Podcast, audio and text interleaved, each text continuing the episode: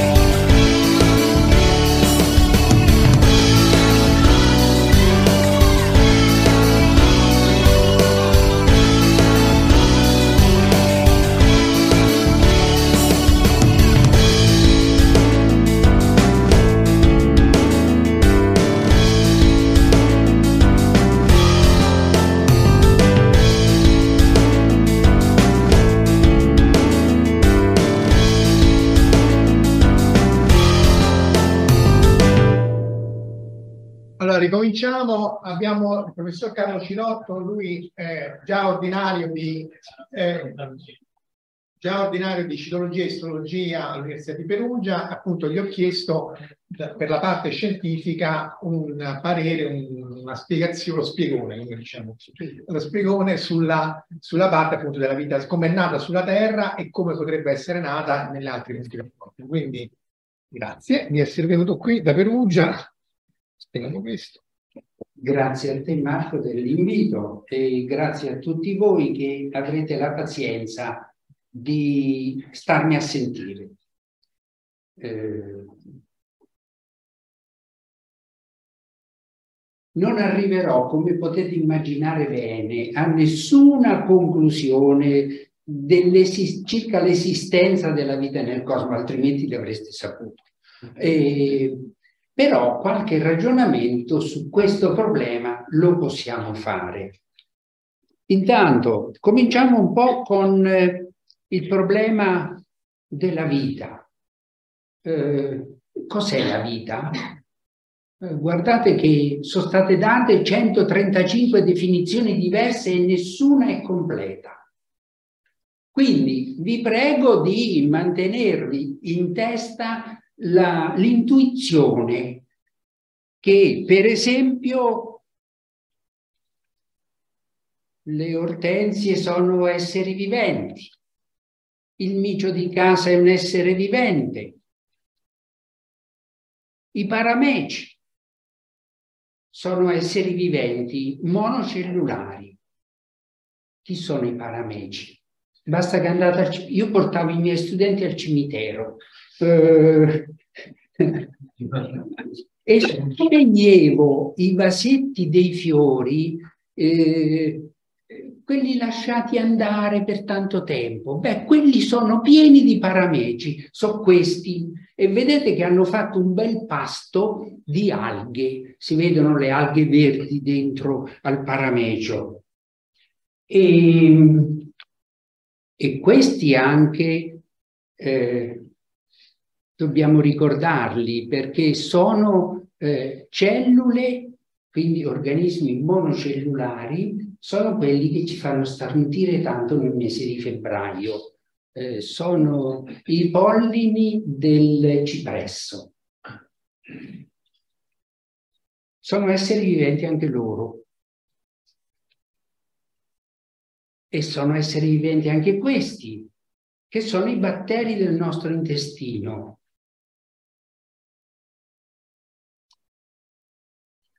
Quanti sono i batteri in giro nel nostro, nella nostra terra?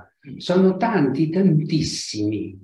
Pensate, è stata fatta una stima che se prendete la terra, quella da giardino, la terra da giardino, eh, quella nera, eh, sostanziosa, Ne prendete un cucchiaio di questa terra da giardino e contate i, eh, i batteri che sono presenti, ma anche le alghe, i monocellulari.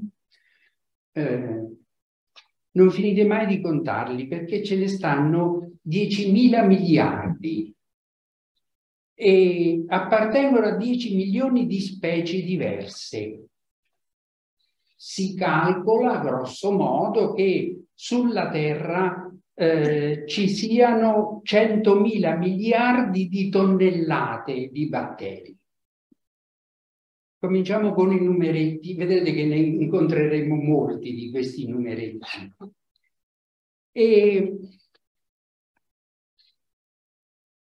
mi piace iniziare con questa frase di Plinio: la natura è grande nelle grandi cose, ma è grandissima nelle piccole. In effetti è proprio così. Se andiamo nelle piccole cose, come, come sono i batteri o le singole cellule, eh, ci accorgiamo che al loro interno c'è un ordine straordinario. Un ordine che non è un ordine statico. Questo lo dobbiamo ricordare sempre. Ma è un ordine dinamico, cioè dobbiamo immaginarci le nostre cellule come sale da ballo, in cui si cambia continuamente di posizione. Le strutture vengono continuamente fabbricate, ma continuamente anche demolite. E l'ordine deriva proprio da questo: continua fabbricazione e continua demolizione. Quindi è qualcosa che si muove, ma non si muove a casaccio, si muove in maniera organizzata, si muove in maniera ordinata. E questo muoversi, questo muoversi fa parte di un complesso di movimenti. Questo è uno schema di una cellula. Al centro vedete eh, il direttore d'orchestra o quello che si pensa sia, eh, che è il nucleo, eh, che contiene il D N A. Dopo lo vedremo con più attenzione. E poi qui intorno, nel citoplasma, c'è una popolazione abbondantissima di eh, strutture più piccole che pensano alla, alla trasformazione dell'energia, come queste che indico, i mitocondri. Eh, ci sono poi quelle nelle piante che captano la luce solare e la trasformano in energia chimica. Eh, sono i cloroplasti, e poi c'è tutto il metabolismo cellulare con tutta un'organizzazione veramente complicata. Dal punto di vista eh, chimico, eh, come la possiamo definire una cellula, che è il nucleo della vita? Eh, è una soluzione acquosa. Soluzione acquosa di tante molecole piccole, di ioni per esempio, ma anche di molecole molto più grandi, che sono i polimeri. E ve ne faccio vedere uno, tanto per fare un esempio. Eh, questo è un modellino di eh, emoglobina umana, cioè quella che dà il color rosso ai nostri globuli rossi e che, eh, e che ci permette di respirare, no? Perché capta l'ossigeno e lo cede al tempo, al tempo debito. Eh, qual è la caratteristica fondamentale di queste molecole gigantesche? Eh, è che sono fatte da tante subunità. Questa dell'emoglobina è una proteina. Le nostre cellule sono piene di proteine. Le proteine sono dei polimeri che eh, derivano dalla messa insieme, dal legame di venti tipi di amminoacidi diversi. È di fondamentale importanza, e questo ve lo ripeterò fino alla noia questa sera, è di fondamentale importanza per il funzionamento delle molecole proteiche che sia il numero che l'ordine degli amminoacidi sia quello giusto. Questo ovviamente è legato alla funzionalità di tutta la molecola. E la funzionalità può variare. Quindi alcuni amminoacidi possono variare effettivamente. In altri casi no. Pensate, per esempio, che una delle proteine eh, che sono dedicate alla, eh, a tenere ferme le matasse del D N A, che è un istone, si chiama istone H uno, beh, il nostro istone H uno e quello delle piante delle rosee differisce per un amminoacido. Questo vuol dire che la funzionalità è talmente stringente, talmente perfetta, talmente specifica che più di un amminoacido ballerino non è possibile immaginare.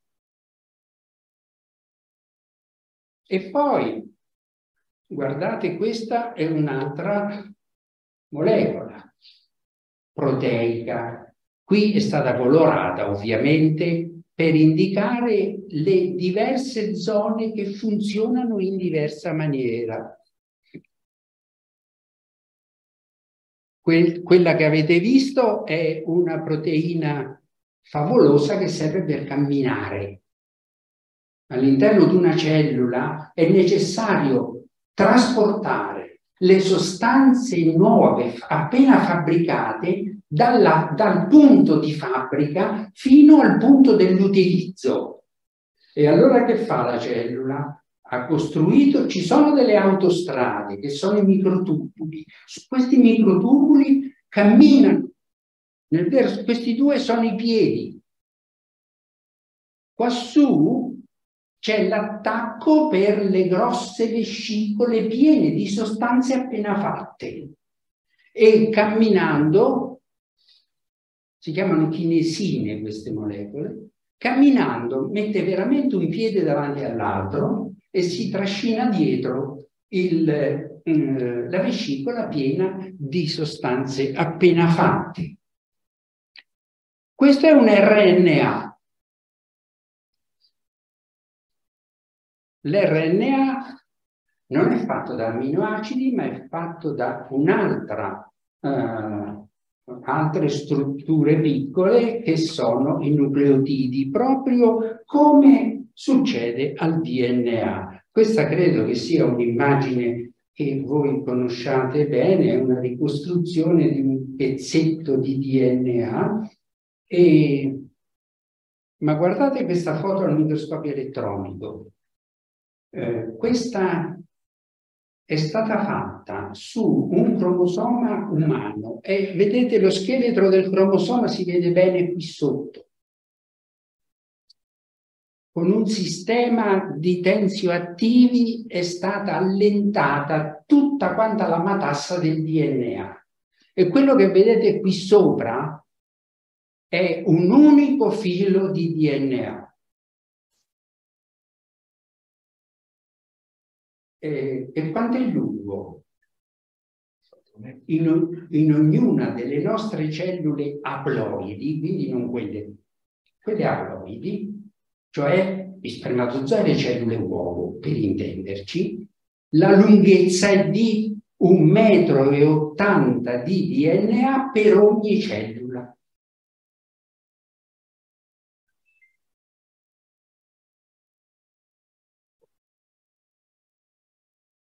Questa, qui cominciamo a affrontare il problema dal punto di vista proprio, eh, dal punto di vista eh, veramente eh, biologico, cioè evolutivo. Incominciamo a chiederci, ma che vuol dire evoluzione? Vuol dire storia, vuol dire cambiamenti durante la storia. che avvengono secondo certi criteri, secondo certe leggi. E la storia che consideriamo stasera è questa. Quello che vedete a sinistra sono eh, gli anni che sono passati. Dal Big Bang sono passati tredici, prima è stato citato, tredici virgola sette miliardi di anni. E, e poi giù, giù, giù, giù, eh, due milioni di anni fa, il nostro genere, il genere Homo. Per cercare di eh, capirli questi numeri giganteschi, quando si parla di miliardi non riusciamo mai ad immaginarli. Allora possiamo far finta di accorciare tutto il tempo dell'universo in ventiquattro ore. E allora ventiquattro ore fa l'inizio dell'universo. Uh, dell venti ore fa i primi batteri. E poi vengono i vertebrati, poi si muoiono i dinosauri, poi quarantotto secondi fa i primi strumenti litici. E la nascita di Cristo, che è duemila anni fa, zero virgola zero trentotto secondi fa. Questo per avere un, un, un quadro unitario dei tempi trascorsi. Quello che ci fa più problema ai fini del discorso di questa sera è questo, guardate un po'. Qui la formazione, la formazione del, mh, della Terra. ventiquattro ore. venti ore c'erano già i primi batteri. Cioè in termini di tempo, eh, che vuol dire? Immaginate la Terra appena formata. Probabilmente era una massa eh, incandescente, quattro miliardi e mezzo di anni fa. Mezzo miliardo gli viene normalmente concesso per farla raffreddare. In mezzo a delle crisi tremende, cioè eh, le piogge meteoriche, le piogge cometarie, oppure le, gli urti con gli asteroidi, pensate a quello tragico, tremendo, che fa schizzare via la Luna. Ecco, questi sono i periodi. Beh, durante questi periodi, a dire la verità, non possiamo immaginare che qualche batteriuzzo si sia formato. Tra l'altro, una delle prime conseguenze è stata di sicuro l'evaporazione di tutta l'acqua oceanica. Quindi mancava poi la materia prima, l'acqua, per far nascere qualche qualche batterio. E, e però questi batteri noi li troviamo in maniera indiretta,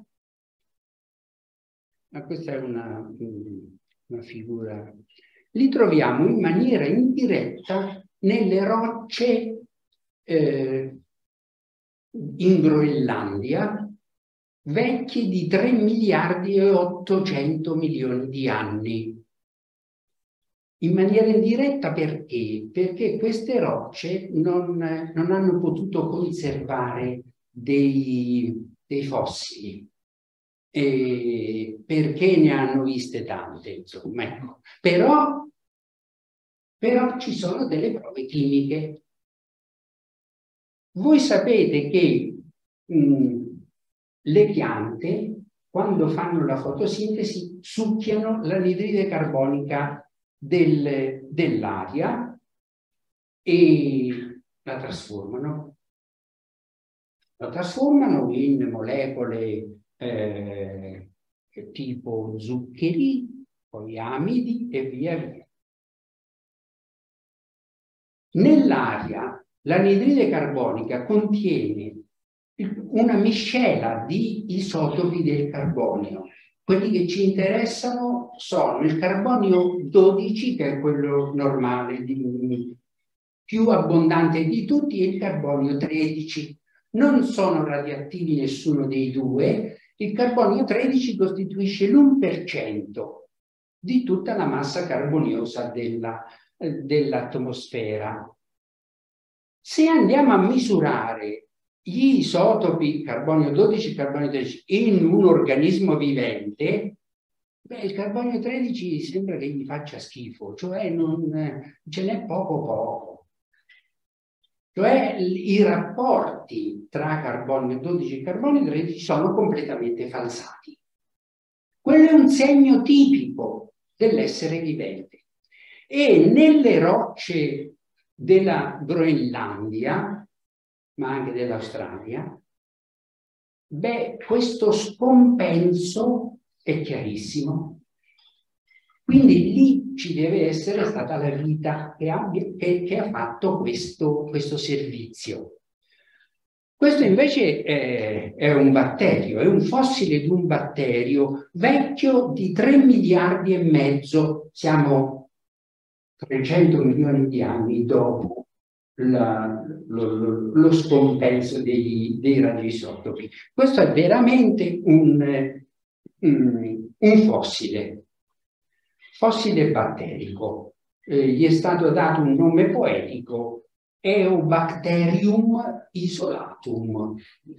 Eobacterium perché era il batterio delle origini, dell'alba della vita, e isolatum perché, anche questa è un'altra cosa molto importante, ma la... isolatum perché viveva da solo, non era ancora capace di formare riunioni di batteri, che verranno fuori dopo altri trecento milioni di anni. Allora, cominciamo a chiederci dove questa cosa è potuta avvenire.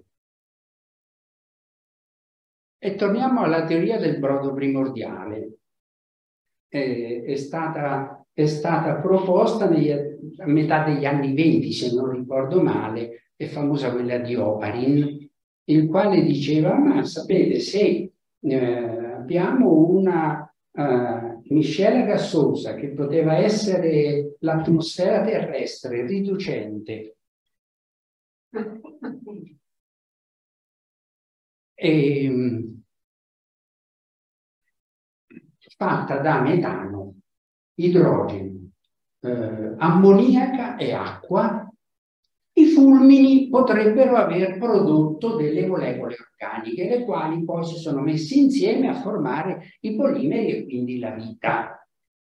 Eh, facile a dirsi, eh, sono passati una trentina d'anni, pensate, prima che si, si mettesse mano a un esperimento per vedere se questa idea di Oparin fosse stata... Eh, in qualche modo mh, confermata dai dati di fatto sperimentali. E, e questo è il famoso esperimento di Miller, eh, il quale nel millenovecentocinquantatré, se non ricordo, eh, era lo stesso anno della pubblicazione della struttura del D N A. Lui pubblicò su Science questo esperimento. Quella a destra che vedete era la... diciamo il reattore, il recipiente entro cui faceva eh, reagire queste cose, ammoniaca, anidride carbonica, quelle, quelle eh, suggerite da Oparin. E poi eh, simulò i fulmini dell'atmosfera primordiale con le scariche elettriche. Insomma, dopo eh, una settimana di questo trattamento,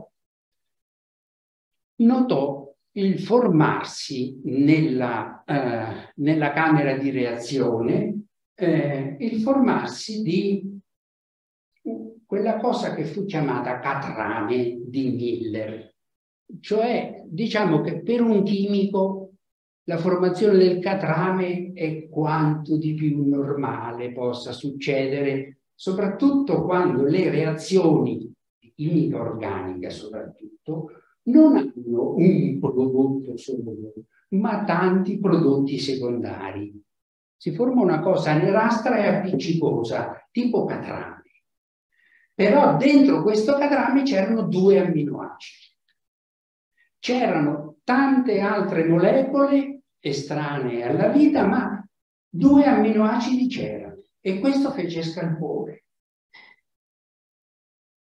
Allo stesso tempo, però, ecco, guardate, questo è l'elenco delle principali eh, eh, sostanze che furono trovate nel cadavere di Miller. Quelle indicate con doppia A sono amminoacidi, quelli che si ritrovano negli esseri viventi.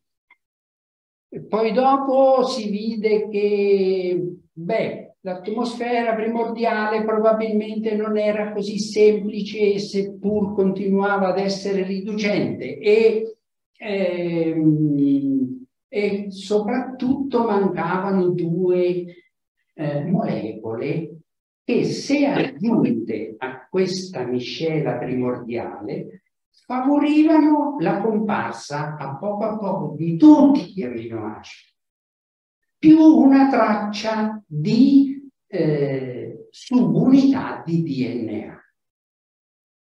E queste due molecole erano queste. Quella in alto è la formamide, cioè l'ammide dell'acido formico. Vedete che è abbastanza semplice. E questo è l'acido cianidrico. In presenza di questi, vi ripeto, queste, queste molecole si ottenevano tutti e venti gli amminoacidi e più una base azotata. E si fece un passo avanti ulteriore quando si scoprì che l'universo è pieno zeppo di formamide e di acido cianidrico, e, e che questa formamide eh beh, era quella stessa che nei laboratori dava origine a tutti gli amminoacidi. Morale della favola, morale della favola, aggiungiamo qualche catalizzatore per vedere se funziona meglio. Non ve la faccio lunga. Il catalizzatore migliore sono le particelle della polvere cosmica. Vedete che ci stiamo trasferendo dalla pozza calda sulla Terra al, al, al cosmo. La polvere cosmica, questa è una di quelle famose fotografie, no, di, di nubi di polvere cosmica. Ehm, La, le, la polvere cosmica è fatta da microparticelle eh, di silicati fondamentalmente, non cristalline, quindi tutti bitorzoluti,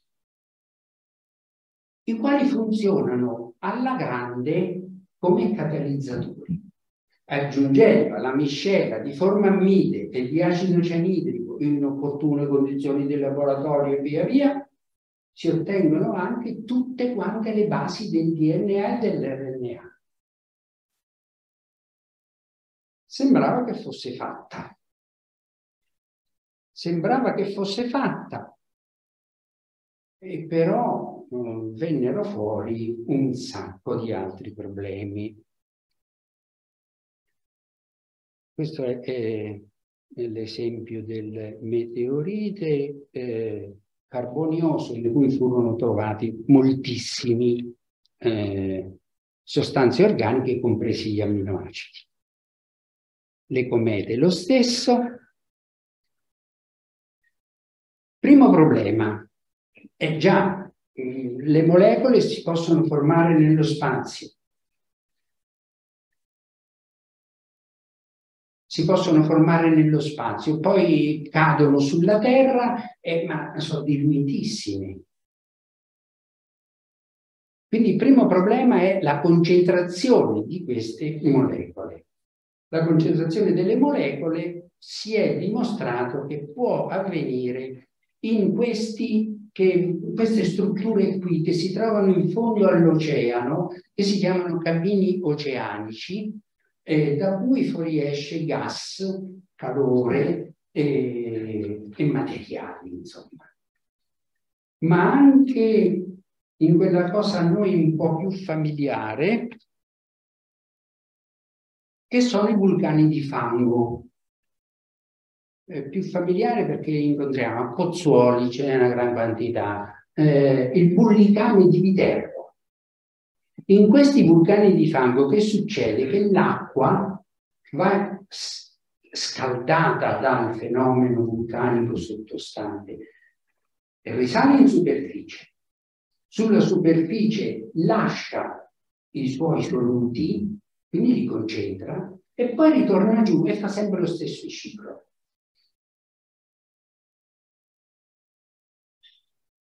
Capite però che il problema di aver risolto, il fatto di aver risolto che le molecole semplici organiche che sono alla base della vita, alla base delle grosse molecole vitali, e non risolve un granché. L'altro grosso problema era come hanno fatto a mettersi in ordine, per esempio gli amminoacidi a formare un, mh, quelle strutture che avevo proiettato prima, come hanno fatto? In altre parole, chi gli ha dato l'informazione per mettersi uno appresso all'altro in quell'ordine preciso? Semplice, rispondiamo noi oggi, il D N A, perché l'informazione è scritta lì, già, ma allora non c'era. Quindi altro problema. Problema che può essere risolto in qualche modo ricordandosi della... mi è piaciuta eh, la soluzione che dette Schrödinger quando parlò della vita, eh, autore del, del famoso libro, piccolo libretto, Che cos'è la vita? E, e cosa disse? Eh, disse, eh, e se la vita fosse un ordine che viene dal disordine? Cioè, per mettere insieme tutte quante le subunità è necessario che sbattano insieme, casualmente. Sì, questa sarebbe la, la soluzione più immediata, però basta fare due conti. Guardate, questa è l'albumina del nostro sangue, modellino. L'albumina umana è fatta, è, una, è fatta da cinquecentottantaquattro amminoacidi, quindi diciamo che è di media grandezza. La probabilità che ogni amminoacido venga scelto ed inserito nell'ordine corretto è di una su venti elevato alla cinquecentottantaquattro. Cioè una, un caso eh, favorevole su dieci elevato alla settecentosessanta. Per avere un'idea di che cosa vogliano dire questi numeri, tenete conto che una stima generale di tutte le particelle presenti nell'universo è di dieci all'ottantesima. Eh, capite che non, non, non si va molto avanti con questa storia. Poi dopo ci fu l'esempio l'esempio fatto da Hoyle, eh, il quale è, fam che è famosissimo, dice, ma eh, che si sia formata la prima cellula batterica eh, ha la stessa probabilità mh, di eh, un, una tempesta su una discarica aerea che ricostruisce tutto quanto l'aereo completo. Ecco. Eh, Hoyle era un fautore della panspermia cosmica. Poi la vedremo. Eh, Un'altra soluzione, tentativo di soluzione molto interessante, molto interessante viene fuori invece da un'osservazione. Un'osservazione che riguarda, oh, sto per finire, eh, un'osservazione un che riguarda un'altra frase di Schrödinger. E se l'ordine venisse da un altro tipo di ordine? Quale potrebbe essere quest'altro tipo di ordine? Quello della meccanica quantistica. È abbastanza recente la, la dimostrazione che mh, il fenomeno della fotosintesi clorofilliana, che è il fenomeno basilare di tutta la vita e che è anche il più oscuro, perché perché è l'unico fenomeno con una resa. Dunque, mh, fotosintesi vuol dire trasformare energia radia- radiativa solare in energia chimica, no? La resa di questa trasformazione è quasi il cento per cento. Dal punto di vista termodinamico uno gli escono gli occhi di fuori. La, vi dicevo, non, non molto tempo fa eh, c'è stato un approccio che a me è piaciuto tantissimo, che è solo un approccio, che è stato trovato che la velocità con cui l'elettrone energetico passa da un punto della molecola della clorofilla all'altro punto attivo della molecola della clorofilla è una velocità spaventosa, spiegabile solo con la meccanica quantistica. L'effetto Turing, per intenderci. E viene portato come, come testimonianza, come prova eh, empirica, eh, la presenza di battimenti quantistici. Non mi chiedete quello che vuol dire battimento, perché io della meccanica quantistica non ne so niente. Però questa viene portata come prova. Ed è una, una via bella, affascinante, ordine dall'ordine, non dal disordine.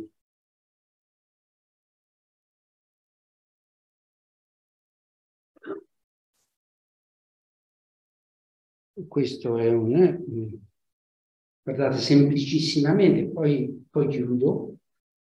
Eh, in questa ipotesi, eh, le piante, il melo di Newton, le piante traggono le loro eh, potenzialità a livello della meccanica quantistica. Ecco che arriva qua giù.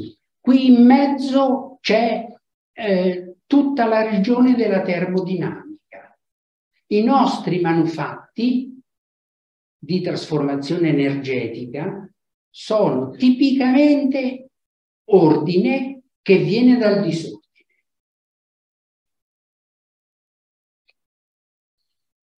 Altra ipotesi qual è?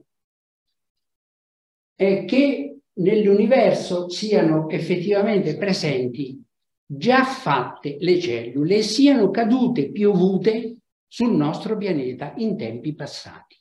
Belle che fatte. Questa è l'ipotesi della panspermia. Ed è possibile, è, è pensabile, un progetto nello spazio, appunto, un progetto spaziale, per vedere se è vera. Perché stamattina avete sentito parlare a, a diverse riprese dei satelliti di Giove. Questo è Encelado coperto di ghiaccio, lo vedete tutto bello bianco. Oh, queste foto sono state fatte dal Voyager due qualche anno fa. E questa è Europa. L'avete già viste queste foto? Eh, ravvicinate, eccolo, che è stato ovviamente colorato artificialmente, però eh, ci dice chiaramente che Europa soprattutto è eh, uno strato di ghiaccio molto spesso, con delle spaccature che cambiano di posizione, delle fratture, quindi vuol dire che sotto c'è acqua, perché lo spettro è quello dell'acqua, e c'è l'acqua allo stato liquido che si muove. Allora, progetto spaziale quale potrebbe essere?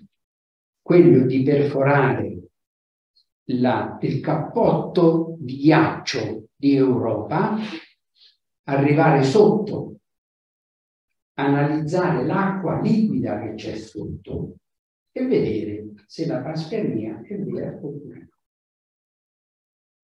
Ho finito, vi ringrazio molto per la pazienza.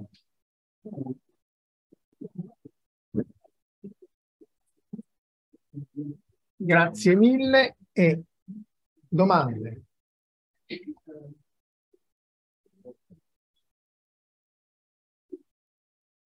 Allora, prima ci ha fatto l'esempio della sieroalbumina. Sì. Eh, eh, ma questa molecola è una molecola umana, magari sì. È molto complessa rispetto a molecole che si trovano in altri batteri o è significativa? I batteri sono diversi ovviamente, sono diversi ma sono altrettanto complicati. Okay. Sì, sì. Altre domande? Sempre all'altra parte. Grazie, questo è interessantissimo seminario.